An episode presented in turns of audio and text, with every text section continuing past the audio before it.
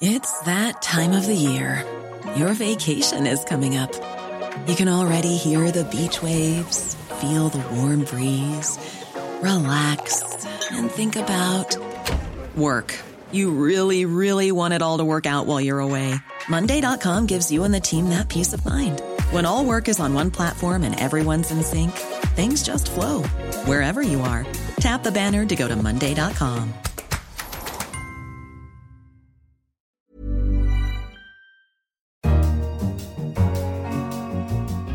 In London, this is The Economist. You're listening to Tasting Menu, our weekly highlights podcast serving up an irresistible spread of stories from across our coverage. I'm Lane Greene, language columnist at The Economist, and on our table this week, Pussy Riot on rebellion in the 21st century, the world champions of Scrabble in Nigeria, and the man who taught Britain to make and eat pasta. But first, the war the world ignores was our cover line this week. The ancient Romans referred to Yemen as Arabia Felix, fortunate Arabia. But the country is now suffering the world's worst humanitarian crisis. Our cover leader explained why and how the war in Yemen must be brought to an end. The UN reckons three quarters of Yemen's 28 million people need some kind of humanitarian aid.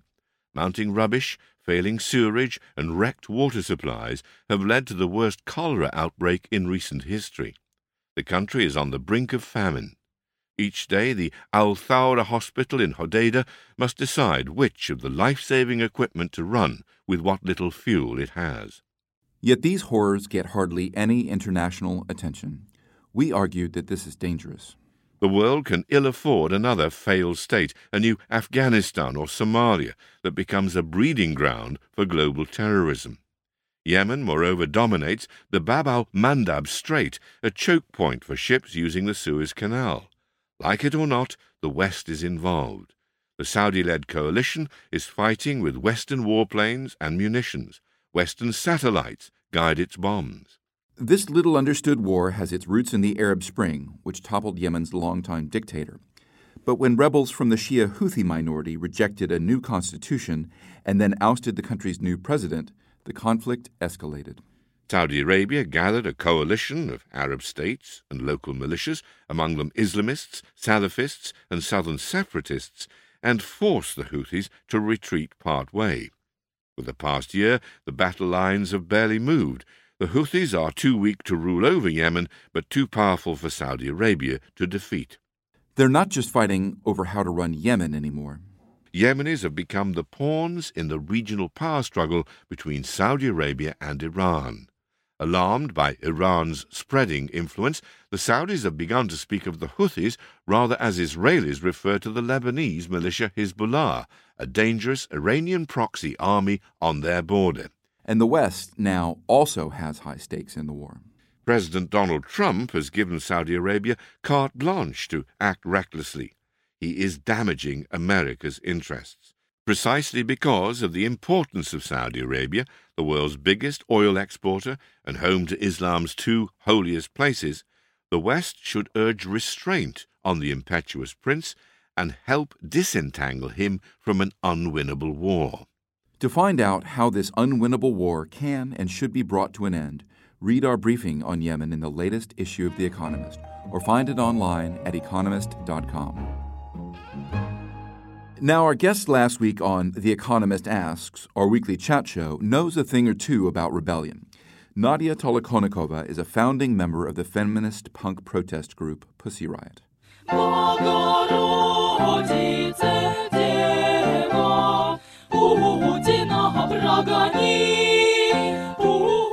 That was Pussy Riot singing Punk Prayer, Virgin Mary, Get Rid of Putin. Nadia served two years in prison for performing that song in a Moscow church.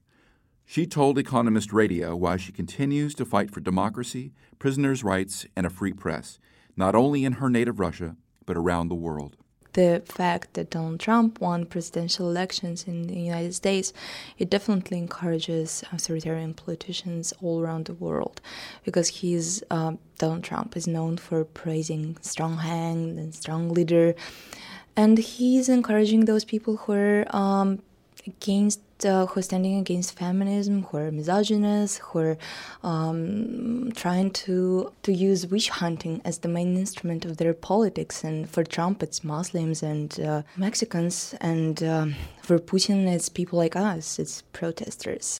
And you can hear the rest of that interview by subscribing to The Economist Asks on Apple Podcasts or on your podcast app of choice. Do you listen to Pussy Riot or do you prefer Prokofiev? Our science podcast, Babbage, was more interested in how you're listening. Ludwig Siegele, our technology editor, talked to our host, Jason Palmer, about the evolution of the speaker music was kind of confined to your living room. And with smartphones, it became portable.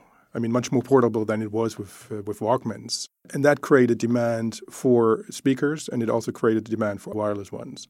You know, it's it's rapidly moving to, to more than that, right? Because now we have an entire a growing crop of, of smart speakers as well. Yeah, and that that's the second big big change. So it's smart speakers. You may have heard about the Amazon Echo and, and Alexa, the, the kind of the, the service that lives in, in, in the Amazon Echo. So you can she lives in there. uh, uh, you can talk to it. You can tell her to turn off the light or, or to play music or to, to tell a joke. So the speaker is now listening too, as long as you speak clearly. Babbage is available every Tuesday.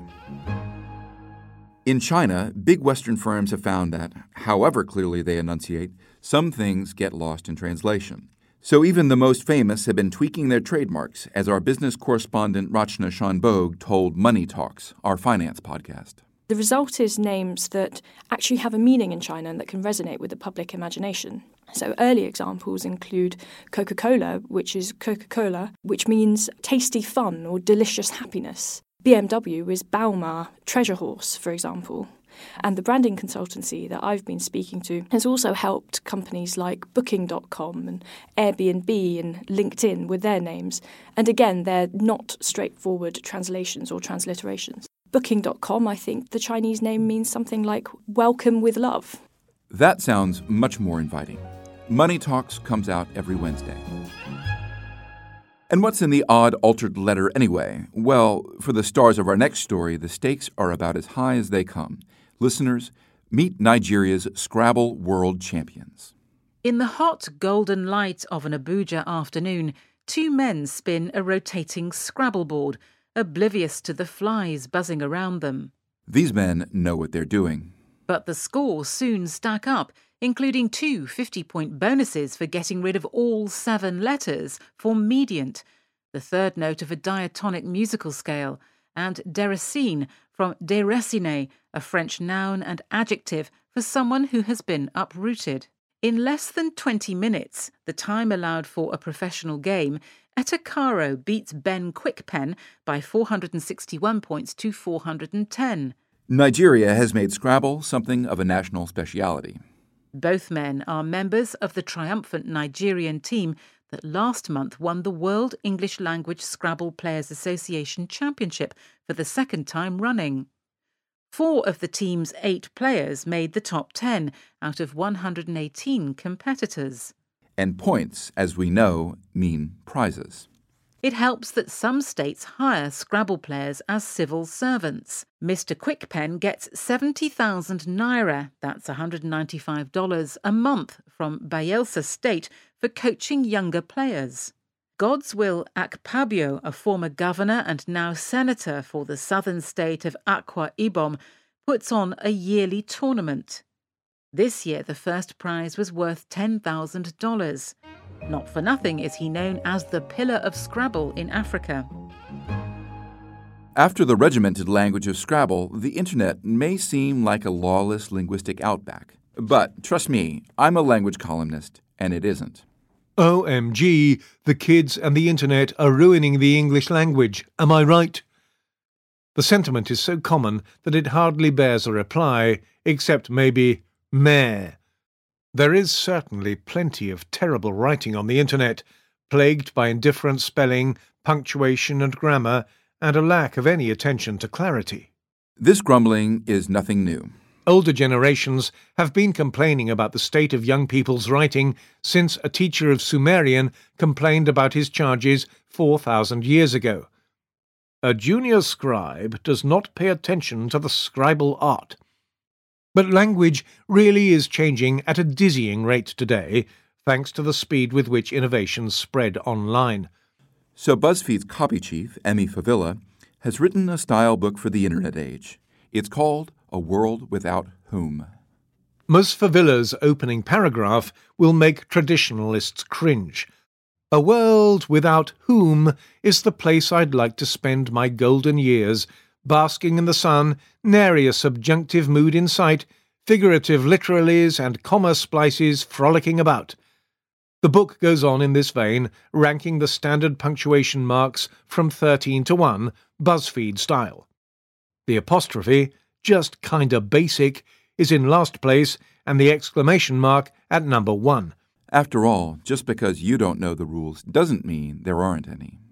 And Ms. Favilla is there to enforce those rules for BuzzFeed, alongside how to spell, punctuate, and capitalize Yas, Cray Cray, and Bernie Bros. Look them up if you must.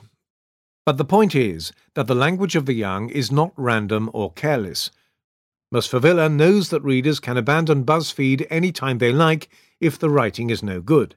It is just that what they find good will often perplex their elders.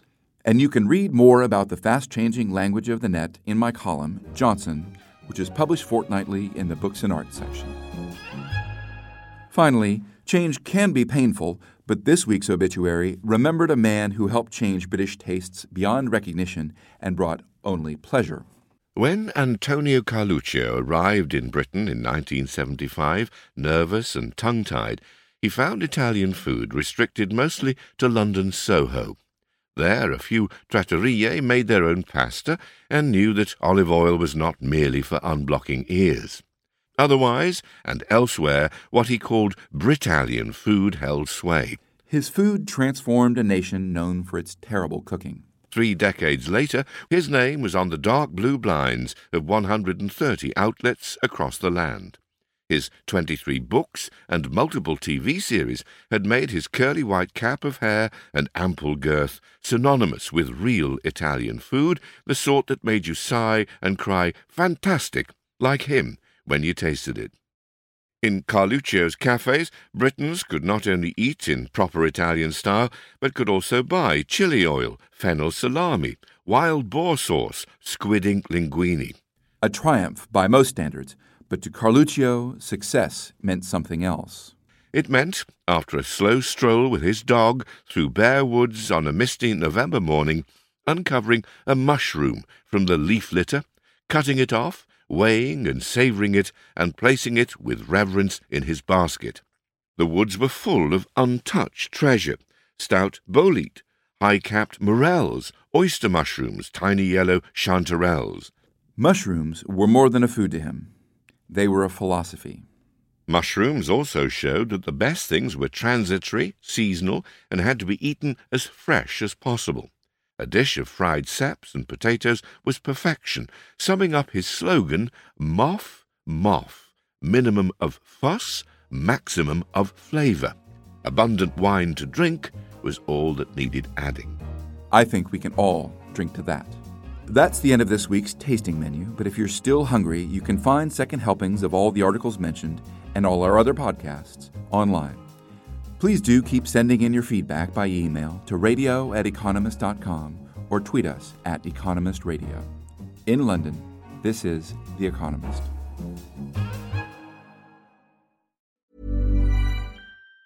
Planning for your next trip? Elevate your travel style with Quince. Quince has all the jet setting essentials you'll want for your next getaway, like European linen, premium luggage options, buttery soft Italian leather bags, and so much more. And it's all priced at 50 to 80% less than similar brands. Plus, Quince only works with factories that use safe and ethical manufacturing practices. Pack your bags with high-quality essentials you'll be wearing for vacations to come with Quince. Go to quince.com slash trip for free shipping and 365-day returns.